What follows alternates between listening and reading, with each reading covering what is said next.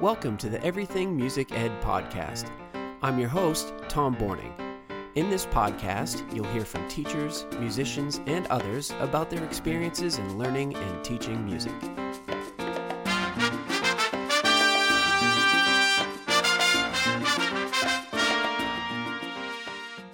In today's episode, we talk to a former teacher of mine, Lisa Fournier Donnelly. She's a band director and choral director, and she's taught general music. She's been a teacher for 35 years. We talked about creating memorable moments for students, the challenges of being a post COVID band director and choral director, how to make connections with challenging students, and we also talk about Lisa having to adjust her primary instrument due to dental issues. And we talk about tons of other stuff too. I hope you enjoy the show.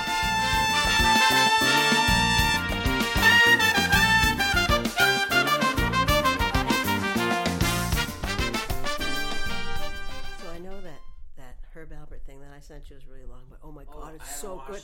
M- Tom, it's so good. It's a documentary on him. He's still alive. Did you know he sold more albums than the Beatles in 1964 and 65? Seriously? Seriously, you have to watch it. He's a sculptor, he's a painter. He's The o- one thing I remember about Herb Alpert is that he produced a Oh, yes. Janet Jackson album. Oh, he he is like the a- A in A and M Records. So he- yes, I'm telling you, right, you yeah, have yeah, to yeah. watch it. It's You- unbelievable. You're not the first person to tell me about this documentary, actually. That's really funny. This is a perfect day to watch it because I'm telling you, Yeah. it's awesome. But yeah, he sold more records than the Beatles, and from I think it's 65 to 66, he was like everywhere, everywhere. And it's so funny. I want, you know, he just knew it. He knew what to do. Well, he he found his way. wrote- But like, here's the thing that I because I thought of you right away. So he, um, you know, played the trumpet, right? But then he's like, so I was kind of getting, you know, pretty good. So my parents were like, oh, we'll get you some lessons, and he literally took lessons from like the first chair trumpet from this such and such symphony when he was Oh, little, yeah. and then he went into the military. He's in the military band. He goes, and here I am thinking, you know, I'm a decent trumpet player, and then these guys are like, oh, there's like twelve guys that are just better than me. and so, Yeah. and it's just, it's so cool. But they talk about, and you know this as a trumpet player, and I know it because that's what I grew up listening to because that was my dad's favorite. Was you know his sound in three notes. Like three notes in, and you know that's Herb Alpert. And he still plays, and you should hear him play, and it's still him. Yeah. And yeah. he's like 88. And Yeah. dude plays still every day. yeah. No, I totally believe that because like he, he just had like a, it's like a, for, for, a comparison would probably be like, like Lee Loughnane from Chicago, Mm-hmm. who like Herb Alpert and Lee Loughnane when they record stuff, you know, you, hear them and go, you don't hear them and go, that's the most amazing trumpet player in the world. But their style is like super cool, Mm-hmm. And they're just really accurate. Oh and, yeah, um, effortless though. Like yeah, I'm, i've never yeah. watched a video of him playing. Like I've always heard the records, and I'm watching, and it's like nothing. Yeah, It's like nothing. I'm going okay. This is I was hooked. Well, because it reminds me of being a kid too, because that's what we listened to. yeah, sure. No, I had. Uh, my dad had all the records, and my brother. I remember. And I, I would listen to that. de- I definitely remember trying to see through that whipped cream. Oh my gosh, yes. Yeah, yeah. My brother too. I was just th- I always thought it was like, you know, like ooh, whipped cream. I didn't have that any type of, you know, fantasies about it. But they did talk about that album too. They're like every teenage boy. I think it was Sting. Every teenage boy was like, we like, we love, and he produced Sting. I mean, he you would, Oh, really? Yes, Oh, you wouldn't wow. believe he's Oh, the wow. A in A and M Records, which I never knew. It's so cool. So you have to right. watch it. You'll like it. I will. I will definitely watch it. That's really cool. Mm-hmm. All right, so Lisa Fournier Donnelly is here today. Mm-hmm. The hyphenated. Hyphenated. yep. How long you been teaching? I just finished year 35. So Oh, I started, I know, I started in 1988 at 21. Oh my gosh. I know, I had that late birthday thing, so 1988, yeah. Yeah, 21. I was I was 22. Yeah. Yeah. Yep. Wow. Yeah. Oh my word. It's still fun though. Yeah. I think when I stop having fun, that's when I I know that I'm done. Yeah, that's that's good. I definitely get more stressed out than I used to. But you're right, I am still having fun. I mean, the kids are the best part. They're the fun. I still have fun with them. And, you know, we'll get into it. I teach everything, but I still find fun with everything that I teach them. And it's a lot of it is talking to the kids and getting to know the kids and laughing with the kids. Um, and I feel like they keep me young. And um, so it's still fun. And we make music together, and they include me. And when they include me, we make magic. If they keep me at arm's length, it's very formal. And yeah, I don't know if you've noticed that over the years. But if they bring me in, it's magic. It's not just music, it's something very special. Because you have those years with those kids, like when I had you. I mean, it was magic. We we made magic together. Um, and then you have kids that are like, mm, I'm just gonna play, I'm just gonna sing, and you know, you're gonna stay over there, and I'm gonna stay over here, and it's fine. It's you know, it's correct, etc. But it's not what music really is, which is a community build, and we're all in this together, and we make magic. I remember i've said to myself in my career, I've been always like, if I stop trying to get better or improve, that's when I know I'm done teaching. So, like, I definitely have had to adjust over the years on how I teach things. Yeah, So, but that's good. That's good for you too. So it Yeah. keeps it fresh. yes. Because you're always reinventing yourself. That's how I feel too. Like, okay, that didn't work. Let's Yeah. figure out a different way. Got to do it. Mm-hmm. What do you remember about? Uh, what do you remember about elementary music?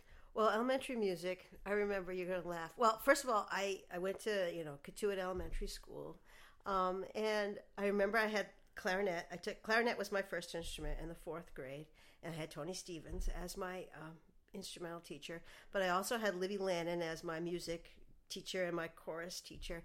And I remember in fifth grade, she was teaching us a descant part, you know, so everybody's singing, and she would like, I would like someone else to sing the descant. So I, you know, raised my hand and my friend, and we sang the descant part. And I remember the next week, because you had music once a week, next week when she came in and she would, you know, shove that piano Oh, yeah. into the classroom. She co- yeah, Uh, you yeah, know, yeah. she and she'd have the autoharp, but she'd have the piano too. And um, she she was doing the song, and I raised my hand, and I go, "Can I sing the dust the dustpan part?" And she went, Oh. "The dustpan." I go, "Yeah, the part that's higher." And she goes, "Oh dear, that's the descant." I went, "Oh, because dustpan, I knew that word. Oh, yeah, sure. descant, I didn't Yeah. know that word." So that was like funny. I remember that specifically from fifth grade. But I had my I played clarinet and I had my first solo. I played Snowbird, you know, Anne Murray's Snowbird. Tony wrote it out for me, and um, and I was hooked. And so I played clarinet all the way through, um, you know, till sophomore year of actually, yeah, to, to the beginning of my junior year, and then and then I had problems with um, my teeth and and uh, the orthodontist kind of messed up and didn't do x-rays. So my the eye teeth that were supposed to come down didn't come down and then they ate away all the roots of the front four teeth. Oh, my! so then oh it was huge. It was a huge surgery that i had to have at 16 and it was i remember it was after marching band season because i was drum major so we had to do that after. And then i couldn't i couldn't play clarinet anymore. So because your teeth your front four teeth are so important. Mm. Oh, same thing with trumpet. And so tony gave me a tenor sax and gave me a fingering chart and said here you go kid. And i went okay. And then i then i played tenor you know my junior senior year um, and then i've been playing you know sax ever since. And then fast forward i mean i'll tell you my journey but i eventually had to have all of the teeth removed and you know the front four and um, had to have uh, dental implants.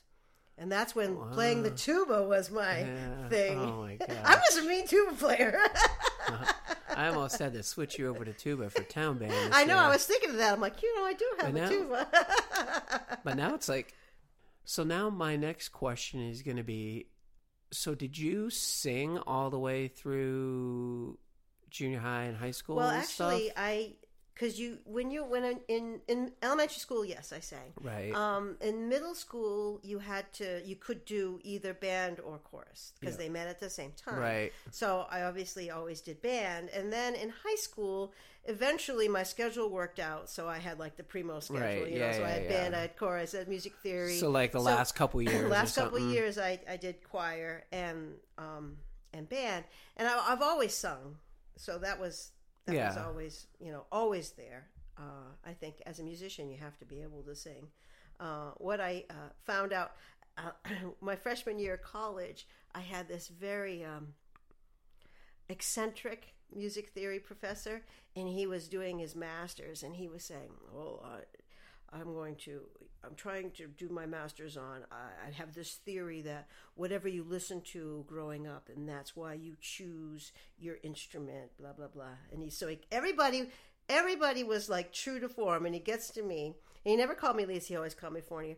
So Fournier, what's yours? And I said, well, clarinet was my first instrument. He goes, so did your parents listen to Benny Goodman? I'm like, nope. We listened to Herb Alpert. And he goes, why didn't you play the trumpet then? I said, because we didn't have a trumpet. We had a clarinet. And my two older ah. sisters sucked at it. And so here it was, Lisa, you're playing the clarinet. And so I played the clarinet. But funny thing is, when you learn all the instruments, you know, in college, trumpet was my worst. I have a great French horn sound, euphonium, trombone, tuba, trumpet. There's something about that mouthpiece did not work for me. So Yeah. thank goodness uh, trumpet wasn't That's my a, instrument. that's the same for Christine too. There's Really? a lot of people. It's like a the French horn. You have the overtone series so good. So like if you have a good ear Mm-hmm. and there's enough back pressure on it that people can make it work. And the the trombone and baritone, it's like you know to get that that low octave there really works. But for some people, like uh, like Christine used to struggle to like hit C in the staff. Like she's like, you know. Mm-hmm. Yeah. And I Uh, think that could have been the teeth for me too, because I remember Yeah, I still had been. the Yeah, I sure. didn't have the, the right teeth at that point. Yeah. But you know, I, I the trumpet is really besides violin the only Mm. instrument I struggled with in method classes. I Mm. could always play just about everything. That was like, I mean, you know, we all have our gifts, you know, our music gifts, Mm. and I'm not a composer, but I could play just about anything and play it Mm. pretty decent. Yeah. Yeah, I would say that's I didn't know that was my I didn't know either. I didn't know that was my gift until Mm-hmm. I moved to 5th and 6th grade and I was like honestly, I like I feel like I could do maybe not flute. hmm But you could probably do reed gigs. Yeah, yeah, like I I you know, it's funny. Yeah. Mhm. I probably could. But the Ah. other thing about being a singer, I got into college. Well, back it up. Like Yeah. your senior year, you don't know what you're going to do, right? You know, and I dragged you in because I knew what you should do, but I didn't. You didn't know yet, so that's why I had you come and work with my little guys, because I saw you as a teacher. Um, but I didn't want to push you. But I had you come and work with my little guys, and you loved them, and they loved you, and it was great. So for me, I had gotten into college already, and then it was like senior concert, right? Your May concert, and and I had gotten the John Philip Sousa Award. So you know, Tony I, has me stand up, and I didn't know, so I stand up, and and he says, "Oh, and Lisa's John Philip Sousa Award," and then he says, "And Lisa's going to be a music teacher," and I'm like, "I am."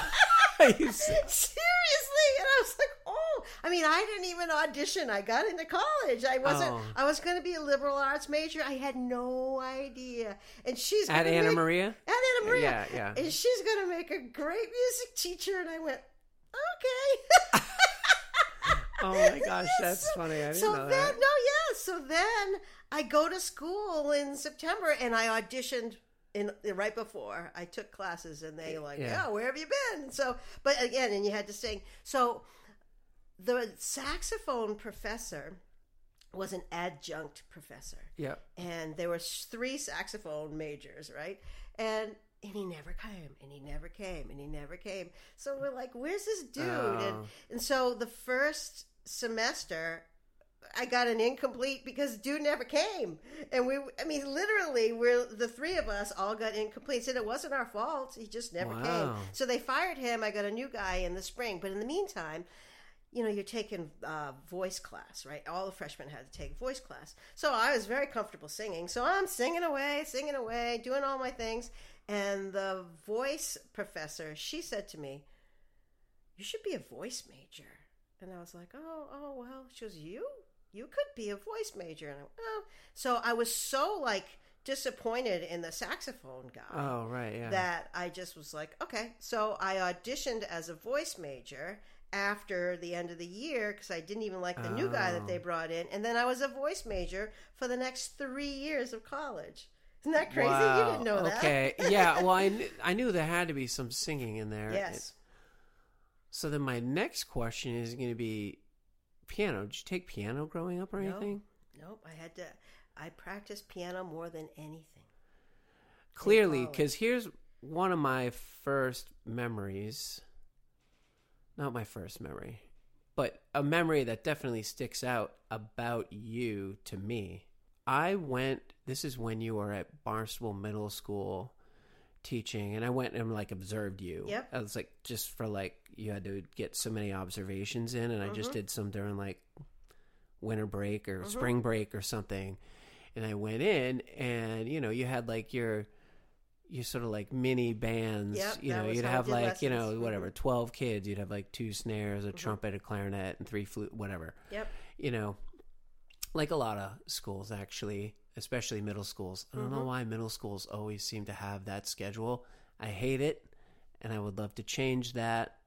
It'll never happen. But, But that's what it anyways, anyways, that's what it is. So many places. Mhm. But I remember one thing that you like. You would literally have the score Yeah. up on the piano, and you just fr- you, I would transpose everything. I was floored by that. I could not believe how good you were at playing the piano and playing those tunes with the. So like fill it out. Oh, the trombones aren't here, but you hear what the trombones have on the mhm. what Lisa's playing on the piano. I don't know. It was just really cool. So I always I always wondered that about you. Yeah, No, no, pi- I didn't. Nope. I played piano. I just like took in college. In college. That Yep, was my that's first like me. piano Yep. lesson. Oh my god, and it kicked my butt?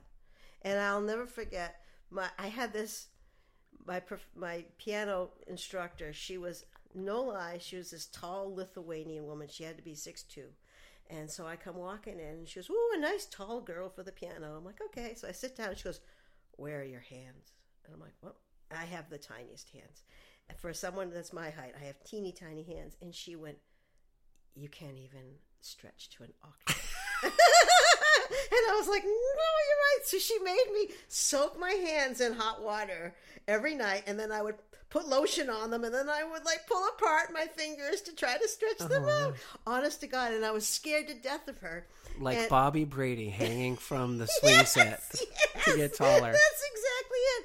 And I and then my then I now I can play an octave right and but I I was so behind everybody. I had no piano. Um so she said to me probably like maybe four or five lessons in. She goes, "I don't think you're going to make it." And I'm like, "What do you mean?" She goes, "I don't think you're going to make it as a music ed major." And I was like, oh. So I left and I walked back to the dorm and I was so hurt. And then after I got hurt and I was done crying, I got mad. and then I was like, I'm going to show you. And I practiced and I practiced. And it was very common for me to practice on the weekends, six hours just on the piano because I was going to show her. And w- what it did was it gave me the kick in the butt that I needed. Um, and I'll never forget, I went in for my piano jury and I was like misconfident. I could, I had everything memorized. I could start anywhere in any of my pieces.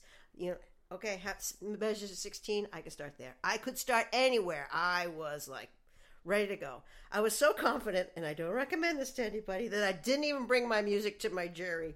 Like I come walking in, you come walking in, and there's all the faculty there, and I'm like, "Hey, good morning," blah blah blah. I go up on the stage at the grand piano.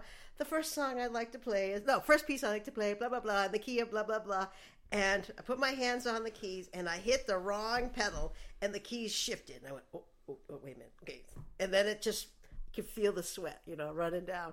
I'm like, okay, but I started, and because I had it memorized, my hands knew what know, knew what to do. So I just started, boo boo boo boo, and then I was like, okay. Then I calmed down and I did all my pieces. And at the end, I stand up, I take a bow, I smile, and I even grabbed a couple cookies on the way out. like, see ya, because I knew.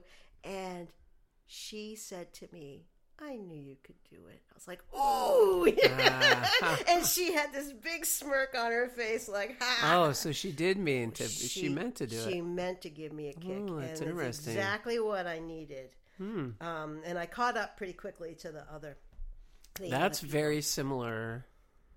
That's funny. That sounds very similar to Vinny Macrina in an episode that when I talked to him and how there were a couple kids, a couple kids that he had had over the years.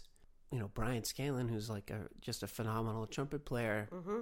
now, but he could he could have been very good with little to could have been excellent actually with little to no effort mm-hmm. but now he's phenomenal because he took you know he's like no you didn't practice you're not serious i'm not giving you lessons anymore Ooh, you know? yeah. yeah and and he'd come back and he and he talked to the mom too about it and he's like look you know just trust me on this Mm-hmm. don't tell him i'm talking to you Mm-hmm. he's got to want it Mhm. and he's got to you know and finally it was like you know a month or so went by and he's like all right but you got to be serious and he said then Yeah, I took off. he took off Yeah, yeah, I've done that. I remember, you know, one of my my trombone player Nick, who was phenomenal, but he had leveled off, right? And when you're the best in the ensemble, you don't get better until somebody is better than you. Then you go, ooh, I want to be like that. So. I couldn't get him any further because he had leveled off and he was just like whatever. And so I said, "Okay, you're going to play in the pit. You're going to play second trombone." And he's like, "What?" I go, "You're gonna play second trombone." And I I brought in Cully Beasley, who's you know in the symphony, who's a phenomenal player, and he didn't know that I was bringing him in. So he comes in, he's sitting next to Cully. He's like, "Whoa!" And now all of a sudden, there he is. He's like, he, he was all over it because this is awesome, and took him to the next level. But I couldn't get him there he, until he needed to be with someone who was better than him, and he needed to go, okay. And then he started working again. Um, so you have to have these like little tricks that you bring in. So I totally get, I totally get it.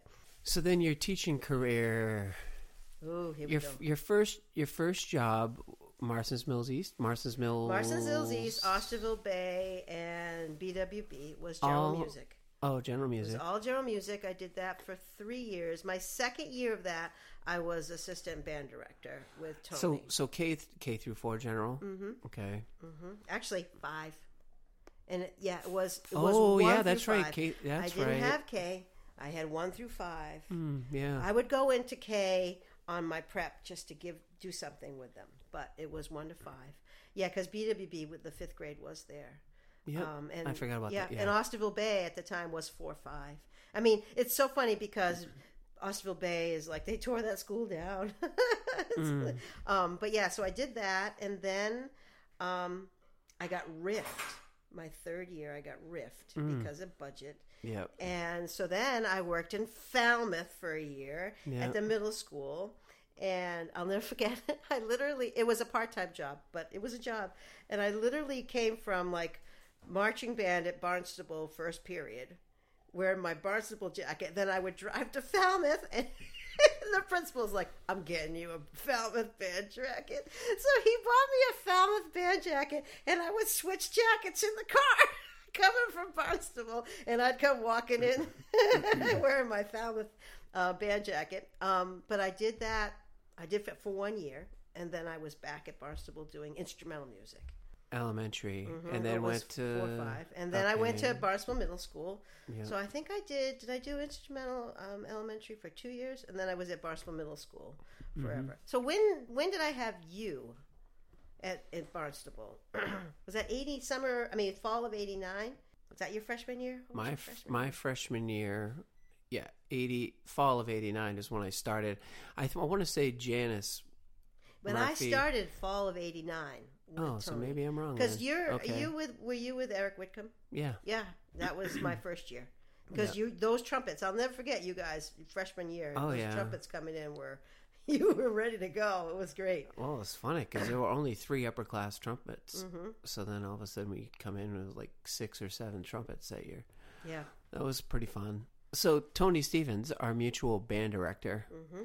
you know, and in my my initial uh, my the first podcast where I sort of talk about my music, Mm-hmm. uh, the one person I didn't really talk to because I knew that this was going to happen was Tony Stevens. You know, Mm-hmm. because obviously your high school band director or high school chorus teacher. I feel like if you're going to be a music educator, those people end up being such huge influences on your life. You're with that person for four years. So uh, And with Tony, he was my first band director. that's so I interesting had too. him in at Cotuit Elementary, and then I had him again in the sixth grade building, way back when it was the Yep. sixth grade building, and he was the band director then. And we had a, a student teacher too. So I had him in sixth grade. Then I had Will Harrigan in seventh and eighth grade, and then I had Tony again. Now, funny, I, funny story. I've told this to Christine in eighth grade, I was afraid to sign up for high school band. Hmm. And I knew Tony, I knew everything, but I was like, I, I can't do marching band. That marching band mm. scared me. And so I did not sign up for, for high school band. And then I got a call over the summer, you know, for band camp, and we've got your name. And I'm, I was, I didn't sign up. I was so defiant because I was afraid. And my mom, oh, well, here you go. And so I went to band camp and, of course, loved it. And come to find out, my mom worked at the middle school and Yeah. she fished out my sign up schedule for high school and she changed it and she put band on there because it was not on there. That's So, funny. Yes. So it's like this, this, you know, this, this world that you live in, but also it's your your route of getting to where you need to be. Like you're you're slowly guided, and things happen for a reason and put you where you need to be, and you meet people that you're supposed to meet along your journey. Um, and my mom definitely put me on that journey. And then with Tony saying at the spring concert, and Lisa's going to be a music teacher, and I was, oh, I am? Okay. And it, all you need is that one person to believe that you can do it. Mm. And for for me, it was my mom. It was Tony. It was that piano teacher in college who told me that she didn't think I was going to make it, and by God, I was going to show her I could. Um, and I ended up getting an A in piano. Uh, but you're, you know, along your journey, you know who has guided you, who has shown you, and it's kind of like you get bumped this way and you get bumped that way. Uh, so, and as you know, 35 years later, you know, I can reflect back and go, that was a significant, you know, piece to Yeah, my journey. Yeah, sure. You know, this was a significant piece to my journey. Uh, and and as a musician, you you grow all the time. As a teacher, you grow all the time. Because if you don't, then you shouldn't be doing it. Yeah, no, big time. Now, I I definitely think that's interesting because those moments I think are huge. Just those little teeny moments. Mm-hmm. I can't remember if I've talked about this before, but I I re- this was probably ten years ago now. We had a beginning of the year speaker come in. And I honestly think I was one of the few people that actually liked her. I mm-hmm. th- uh, because it was all about um, snapshots mm-hmm.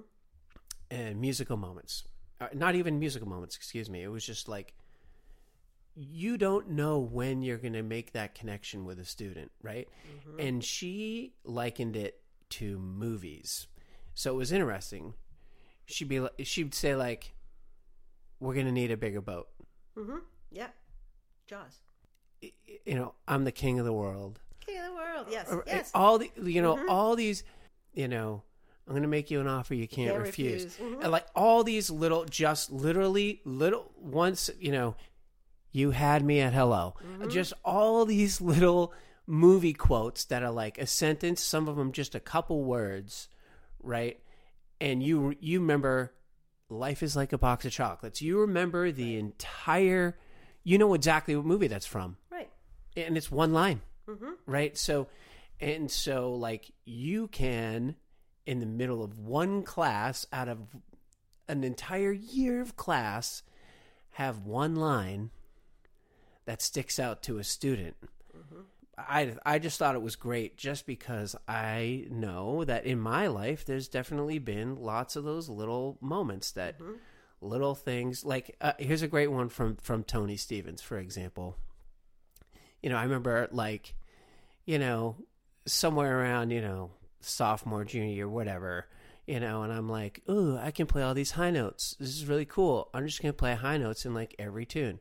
And so like we're playing like in the mood, you know, mm-hmm. we're playing in the mood, and like I went up to like instead of a D at the end, I went to play an and I played an F, you know, and Tony just goes, "You probably don't need to rewrite Glenn Miller." that sounds like Tony. You know what I mean? And it's like, and that one like stuck with me. I was like, yeah, you know, it's a pretty famous tune. You could probably just do it how it's written. You know what I mean? And it's like, and Yeah. like, I, honestly, I think from that day on, I was like, yeah, that's that's a good point. I never really thought about it like that. You know, and uh, you know, but every you know any any trumpet player that like all of a sudden discovers they can play high notes is like they always try to do it on every tune. Yeah, well, I remember, and speaking of trumpet players, as a freshman, see, because uh, Brad Mutzenard was the band director my freshman and sophomore year, and Tony was the assistant. And he brought in this guy who was a trumpet player with Maynard Ferguson, and his he married a girl who lived in Osterville. I want to say her name was Candy. I Her her name was it? is Cindy, Oh, Cindy. Oh, I was close. and she works at the Osterville Library. You're kidding? She's still around. Okay, And well, the he and the guy was Alan Wise. That's it. So Yeah. he came in and literally. so I was, I don't know if I was a freshman or a sophomore, and it was you know we band seven forty in the morning, right? Mm-hmm. So dude comes in and trumpet is in the case, right? And he's like standing up there on the podium and. He's oh I play for Maynard now. Brad Mutzenar was huge Maynard fan, huge. So, um, Mr. Your band director asked me to come in and talk about, it. and literally, he's just, you could tell he just finished a cigarette before he came in, and then he's drinking coffee, opens the case, throws the mouthpiece in, and just starts screaming. we all went, whoa. And of course, me, I grew up on Herb Alpert. I'm like, this is great. but I'll never forget it. Never forget it. It was whoa. And then all of a sudden, my love affair for Maynard Ferguson mm-hmm. began. so maybe I should have been a trumpet player, but man. Yeah, that's that's fun. Like, there's been two occasions I've Mm-hmm. met other people that played on Maynard's band with Alan Wise, Mm-hmm. and um, uh, so I met Denis DiBlasio who played Barry. Mm-hmm. You know, and I was like, hey, yeah, and I was like, you know, I know Alan Wise. Alan Wise slept over my house one time and gave me a lesson. It was really cool. And he's like, oh, hey, is he still with Cindy? And I was like, no, no, that's not right. And so then I meet, oh, what was the guy's name? Dave Massini or Mancini, whatever. He played drums on Maynard's band. Mm-hmm.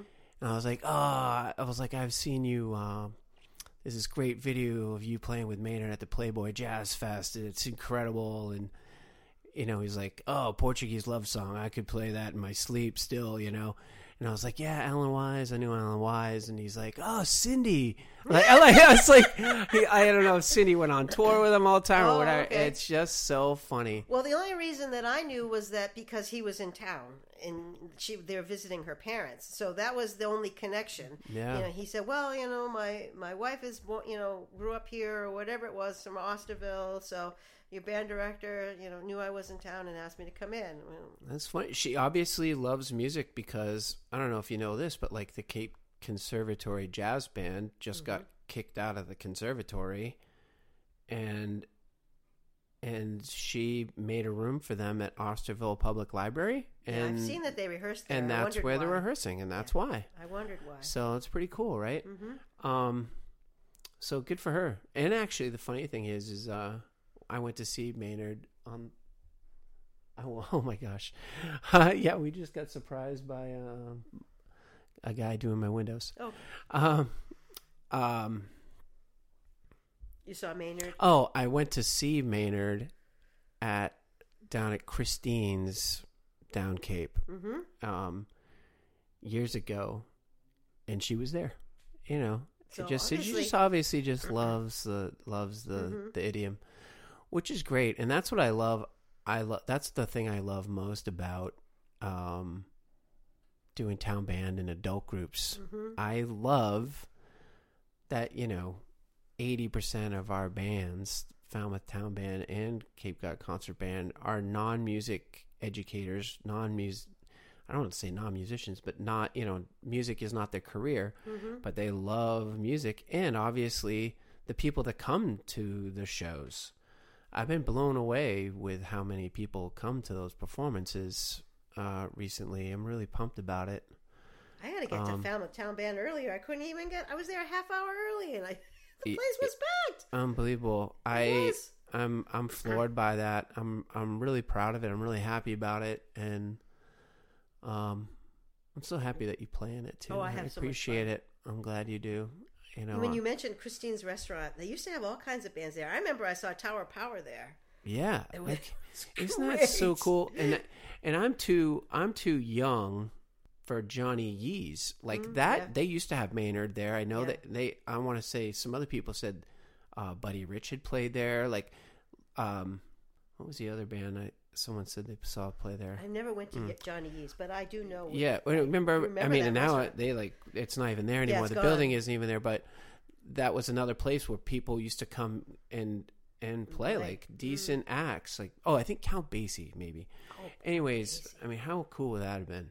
I just love that about adults being still involved in music. When that's always, I know like the students that I teach are not going to always be, you know, music majors and everything, but I love that. I just want them to be able to appreciate it, and then you know maybe I'll go to a symphony concert, or maybe I'll go to a Cape Cod concert band, or Falmouth Town band, or Mhm. some other community band concert. Well, there's a bunch of the Falmouth Town Band that are my former students, and one's a music major. The rest of them, it's the love of playing and the love of, you know, coming together and making something bigger than you. I always preach that in choir and in band. It's not about you, it's all of us coming together and creating something bigger than us. And that's, they get that. They get that. And I, I like being just a small cog in the wheel too mm. because when we all come together it's just it's magic it's special and i love playing for you. It's like full circle you know hmm. for you know i'll tell tony oh tom's conducting this and for for and it'll always be the wind ensemble so i send him you know the program look at what we're playing and he's he looks it up and he's listening to it and you know for him it's like we're his kids. He never had kids so we're hmm. his kids. So he just feels so happy know, and i i go you know it's great having tom and it's great to play. To be in the wind ensemble again that's I know, right? it's so I cool I I remember joining that group at the like it was for the spring concert my freshman year, mm-hmm. and this is how silly this is. But I the the thing I remember most about that is we played, I think it was sea songs, Mm-hmm.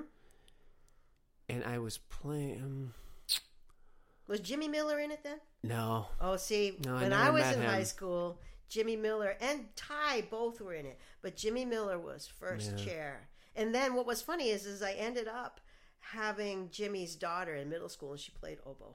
oh, and so I would say, "Oh, I had the biggest crush on your dad when Oh. I was a junior in high school." That's funny. But he, that's when he was doing the Gringos. The I mean, Gringos. we had the Gringos. We had, and that Conservatory Wind Ensemble with Ty and Jimmy in it was crazy when I was in high school. But we Oh. had a couple of high school kids, like Stan played trombone in it, and um, Richie Schultz played trombone. So they had they had high school Yeah. kids in that Conservatory Jazz Ensemble too. It Yeah, was- no, the the Conservatory had- Jazz Ensemble was great when I was in high school. Yes, we had Yeah, such opportunities because, like I said, you played in the wind ensemble. I played in the wind ensemble. I mean, it really propelled us, and it, it opened our world up too.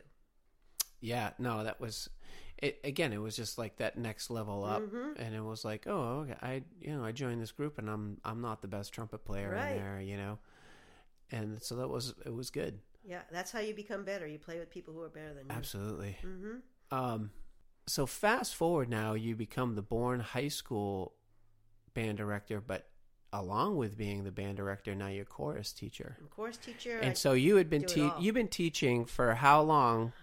Never teaching chorus. Well, I guess elementary you probably elementary, had I a chorus. did chorus. yeah, yes, but that's a totally different animal. yeah, you know but thankfully i sang in high school and and so that helped that i knew Yeah. the high school repertoire but when i got to Bourne see i had been riffed yet again at barnstable yeah, and prior to that last time that i was riffed we did the save the music yeah. and Oh yeah, remember that? And that was really like save lisa and ira. Yeah, honest to god. And then the parents the band parents went crazy raising money and they got enough money for the our two salaries for the next year. But they just kept cutting in instrumental music and then they would you know oh we'll, it, it, we'll find money. You'll be back. And so by the time was like the third time that i had gotten riffed at the end of the year. And I had seniority over all of these other music teachers, but they were oh no, they they teach um, you know, general music. general music. But- Oh Yes, and I said it's the same degree, it's the same certification. Oh, No, no, you are an instrumentalist. No, I but it, the and the union was Oh, behind them, not me. So really. Yes, yes. So it was the third time, and mind you, I'm single. I owned my own house. I had two other jobs, trying to make you know everything work with my mortgage, and I finally was um, okay. I'm sick of getting riffed every year. Yeah. So the Bourne job came up.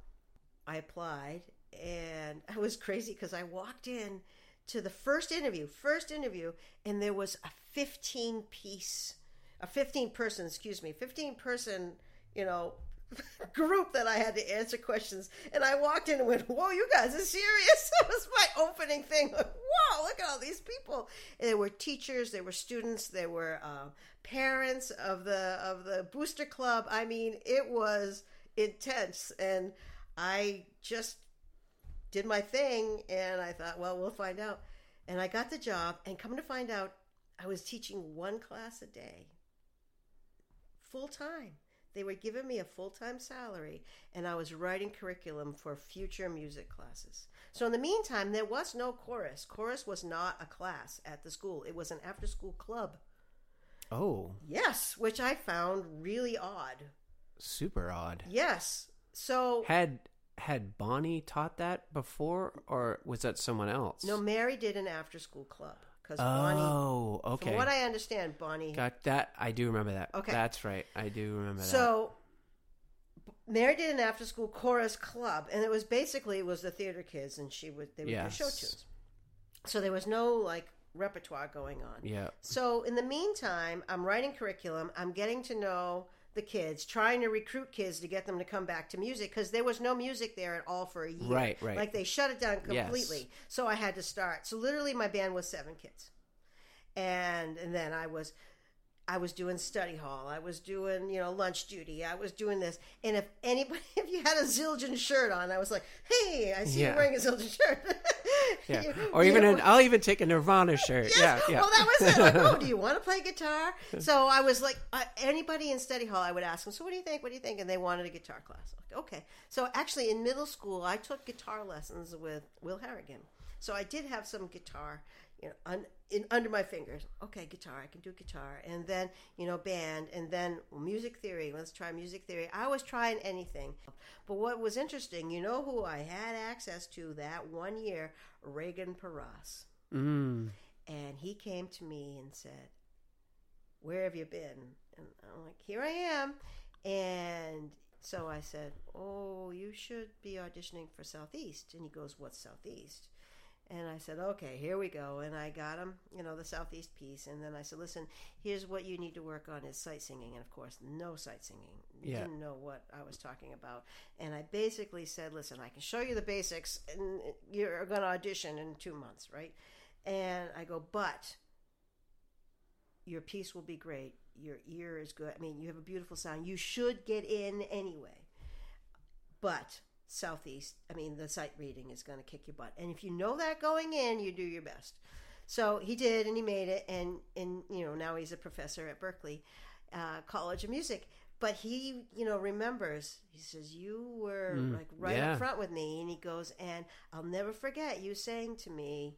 The sight singing is your weakest point, and you need to work on that. And he goes, and now I can sight sing like a bugger. I Yeah. took my weakness and I made it my strength because of what you said to me. So it was kind of cool Yeah, nice. the thing that I've learned over the years is that you you you make a difference with different kids and you don't even realize it like they tell you later like reagan telling me later you know and and, and i got reagan into into anna maria i said listen because he had no music it was eliminated from Right. his school and i said okay this is what you need this is what you need this is the professor blah blah blah and he got in and then he took over after that which i knew he would so he went to Anna Maria, and then he, you know, graduated, and he was um, a professor at Anna Maria. And now he's at a professor at at uh, Berklee. But you you do these things along the way with certain kids, and you invest in them.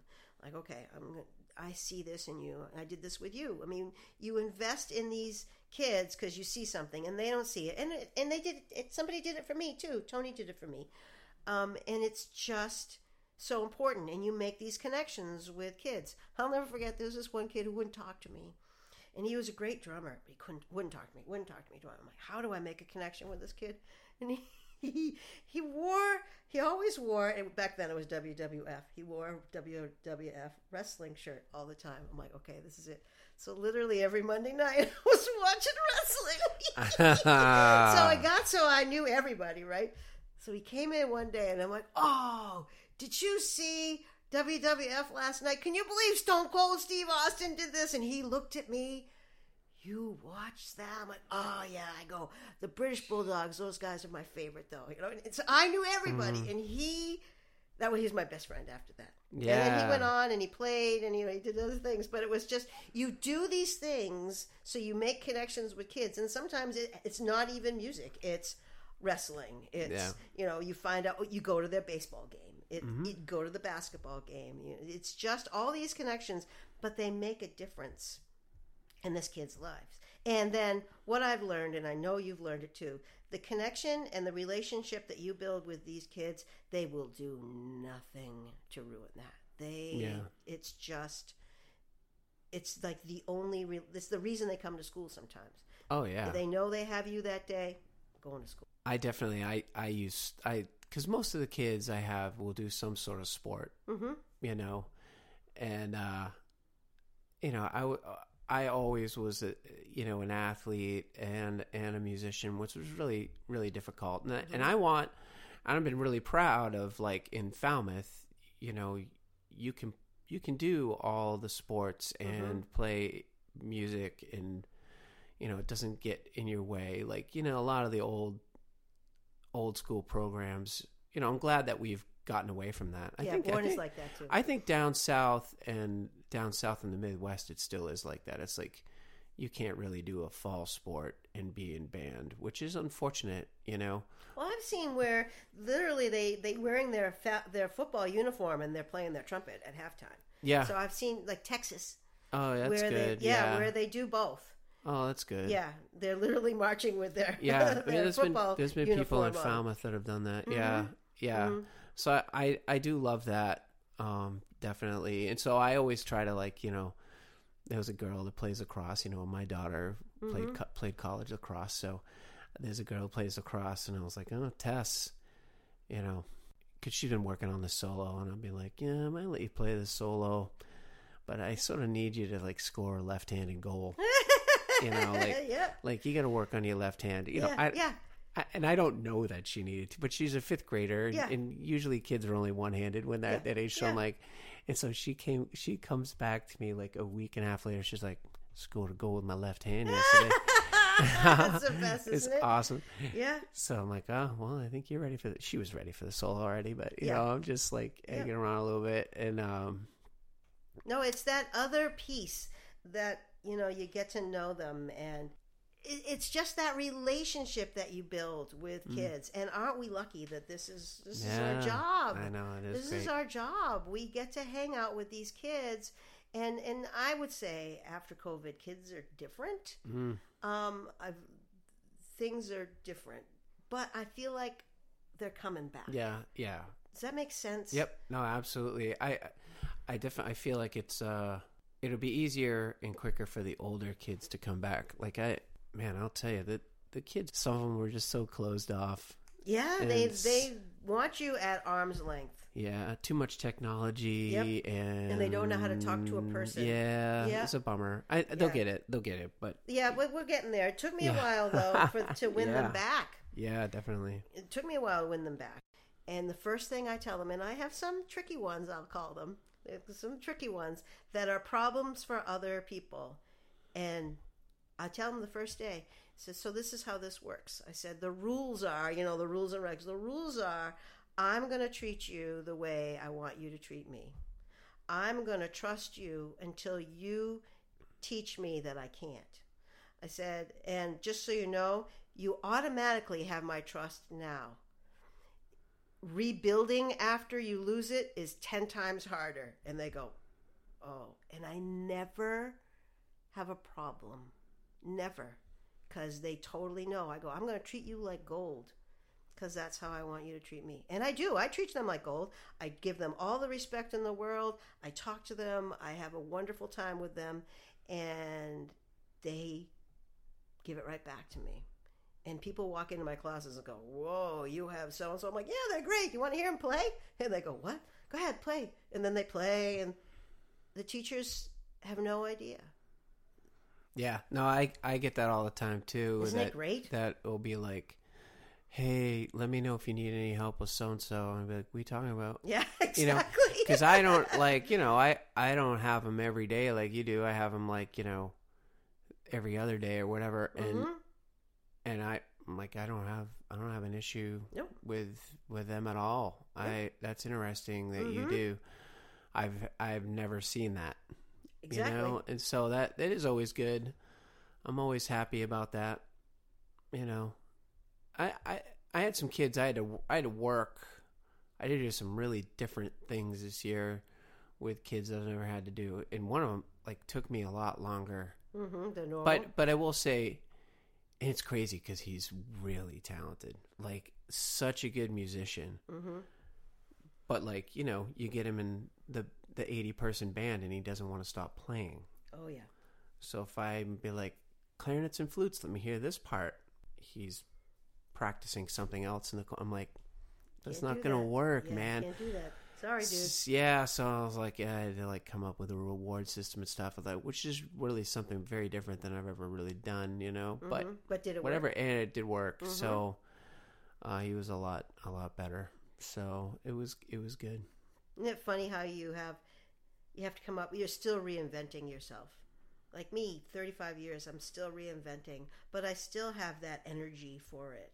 And you know, I, I, I every year I keep rebuilding them. Uh, Yep. You know, that's the other thing with COVID is the rebuild, rebuild, oh rebuild. yeah, right. Oh, it's hard. Yeah, As an instrumentalist, the chorus you're always going to have kids that can sing, yeah. and it doesn't matter if they haven't didn't sing in, in middle school; they can still sing. Yeah. It's different with an Yeah. instrument. Yeah, it is. I mean, it's funny thing is it doesn't really affect me just because I do the younger kids now, Mhm.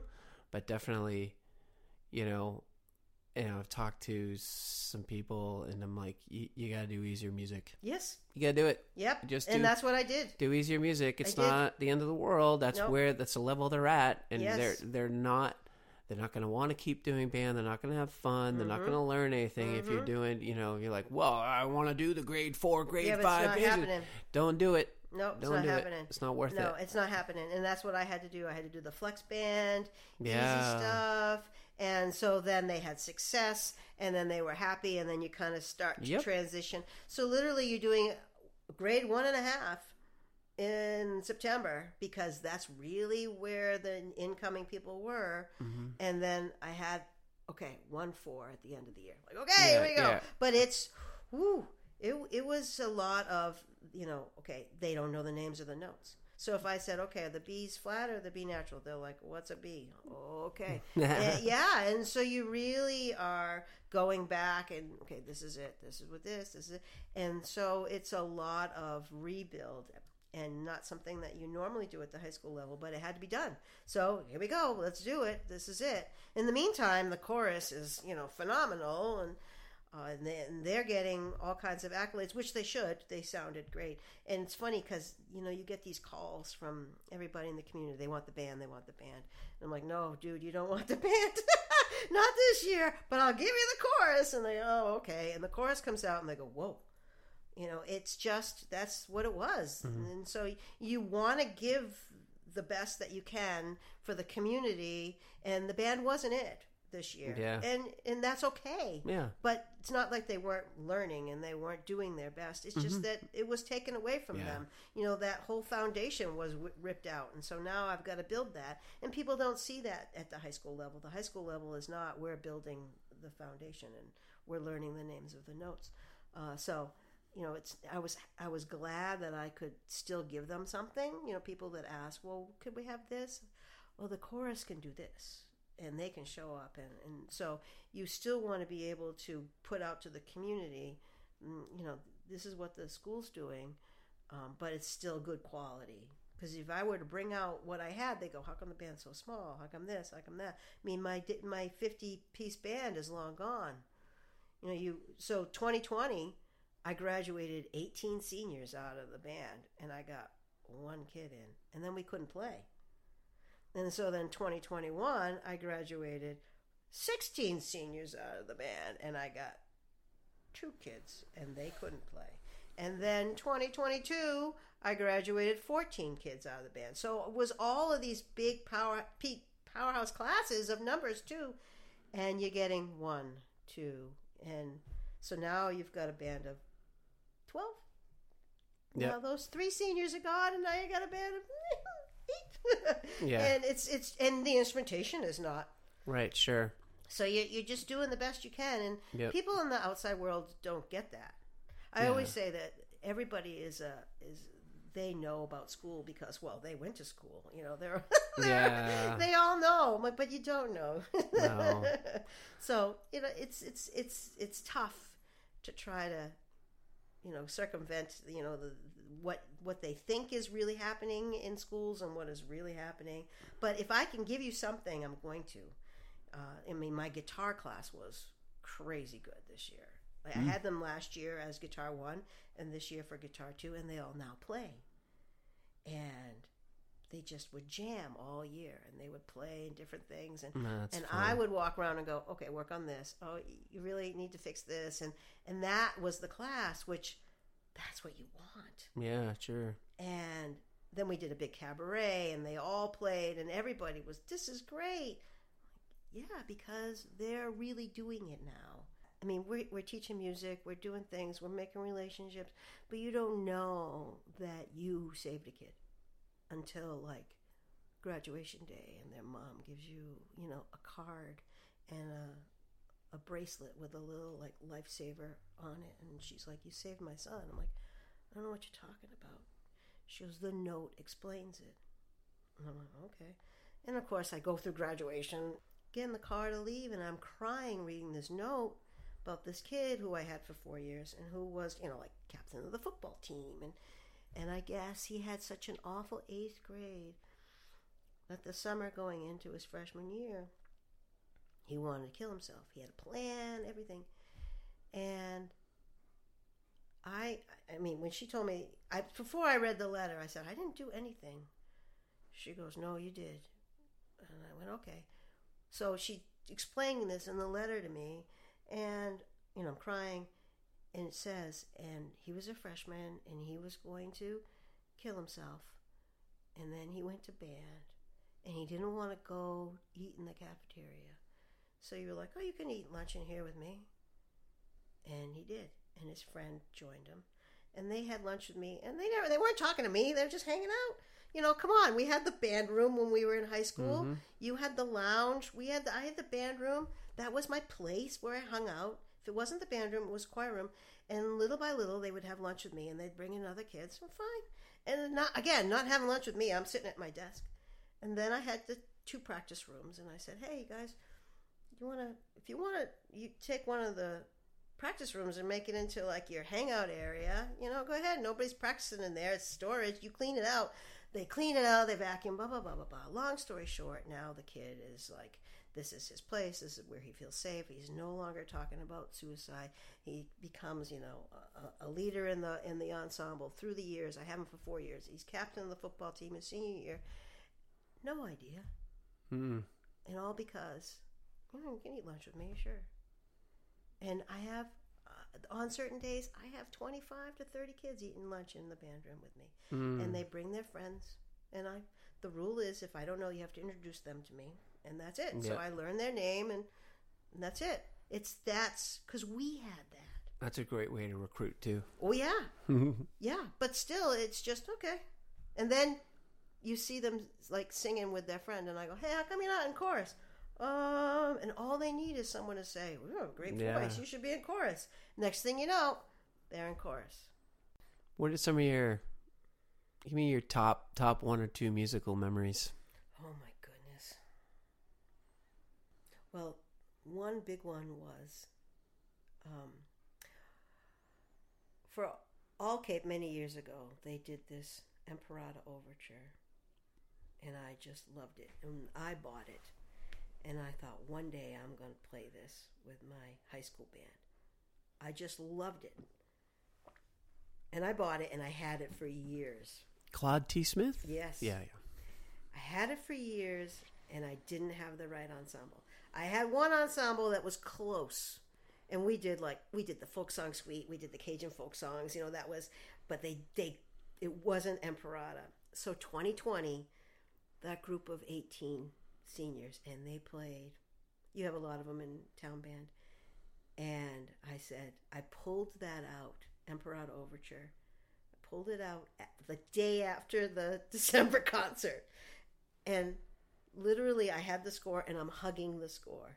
And they go, they know me. So they go, you got a new, you got a friend there. I go, this is an old friend. I have wanted to do this piece forever and I haven't had the right ensemble to do it. And I think I do. And I handed it out. And they're like, what's seven, eight, nine, eight? Don't worry. We'll work through that. Because I had, first of all, I had all the clarinets. And you and I have talked. If you don't have clarinets, you can't play anything. Your first clarinet section dictates what you can play for concert band music. You can have killer trumpets, killer percussion, but if your clarinets don't play, forget it.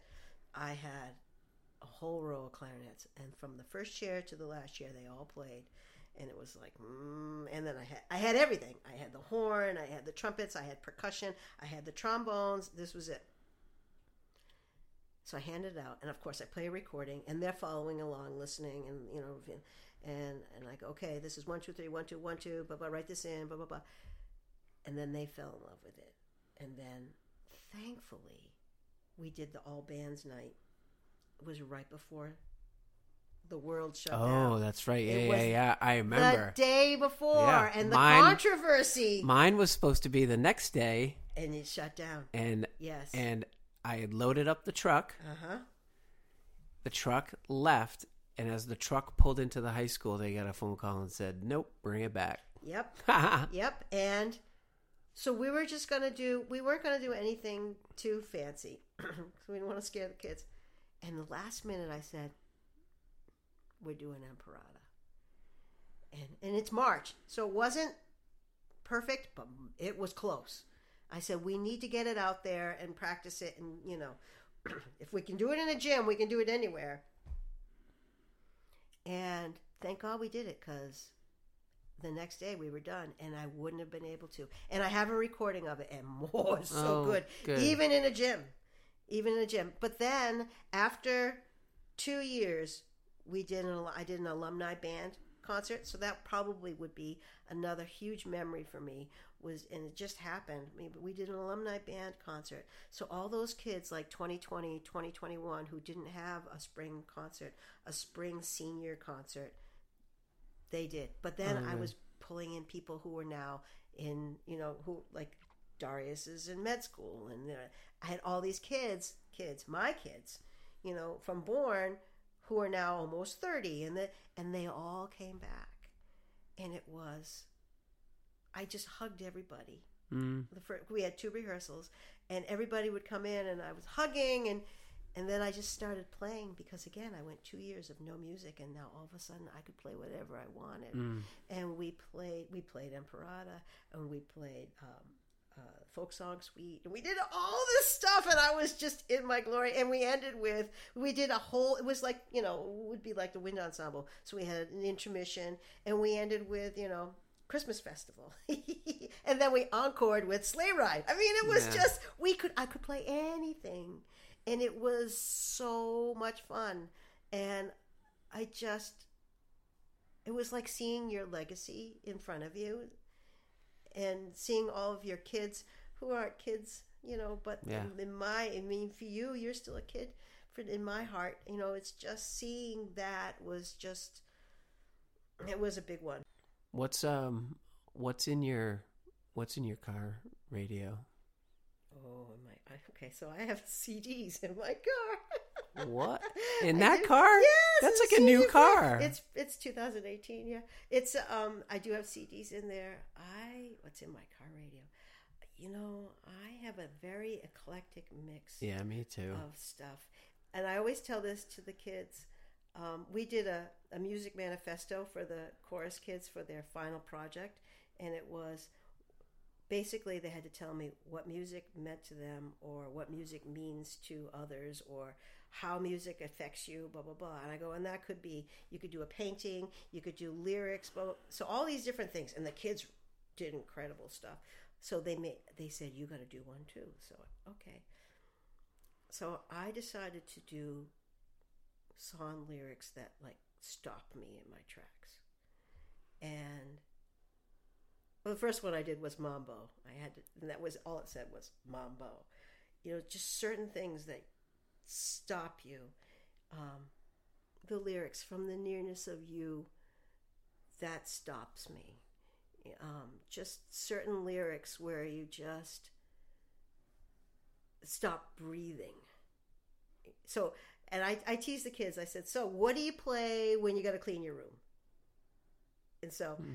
they, so they go, "What do you play?" I go, "Well, I hate to do the dishes, so if I'm doing the dishes, I play Bon Jovi, and then I, if it's not Bon Jovi, it's West Side Story." Because I'm dancing around and I'm doing my thing and I'm singing all the lyrics. But I have such a mix of musicals and concert band literature and chorus. Um, you know, I, I what's in my I, I, Curtis Stigers. I love him. He's got this raspy voice and he plays a crazy saxophone, so good. So I have like a Curtis Stigers CD in there. I do, totally have a Bon Jovi CD in there. Um, I don't even know what's in there.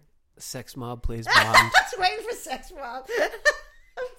Pete drove me crazy with Sex Mob. It was Oh, so awful. if anybody doesn't know what Sex Mob is, by the way, it's sort of a funk band, and the leader, I don't know if it's a leader, but like the lead trumpet player. the the trumpet player, and it plays slide trumpet, It's and it just doesn't right. It just doesn't quite work.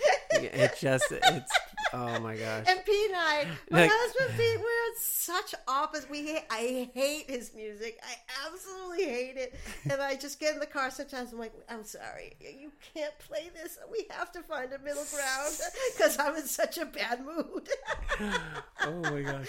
The best one. The best one is. eh, Wait, is it nobody does it? But no. Yes, that's the one. Wait, Nobody yeah. does it better. Yes. Papa, and, and it's just something about the attacks on that instrument. Oh, so it's, bad. it's.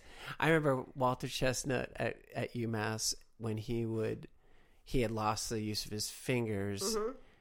and he's like, "Oh, I'll just switch to slide trumpet," and he's like, "I can't do it." Yeah. he so he literally would play he would just tilt his hand to the side and Mm-hmm. just play with that but because he can move his arms Yeah. so he'd just like play with one finger and uh, other than not being able to play like a low d or like a and even with a two and three he would like mess around uh, he could play better than half the kids in, Yeah. at, at umass just with like one finger it was pretty crazy but uh Oh, well, thank you so much for coming over. I appreciate it. I hope the traffic wasn't so bad. Actually, it was fine.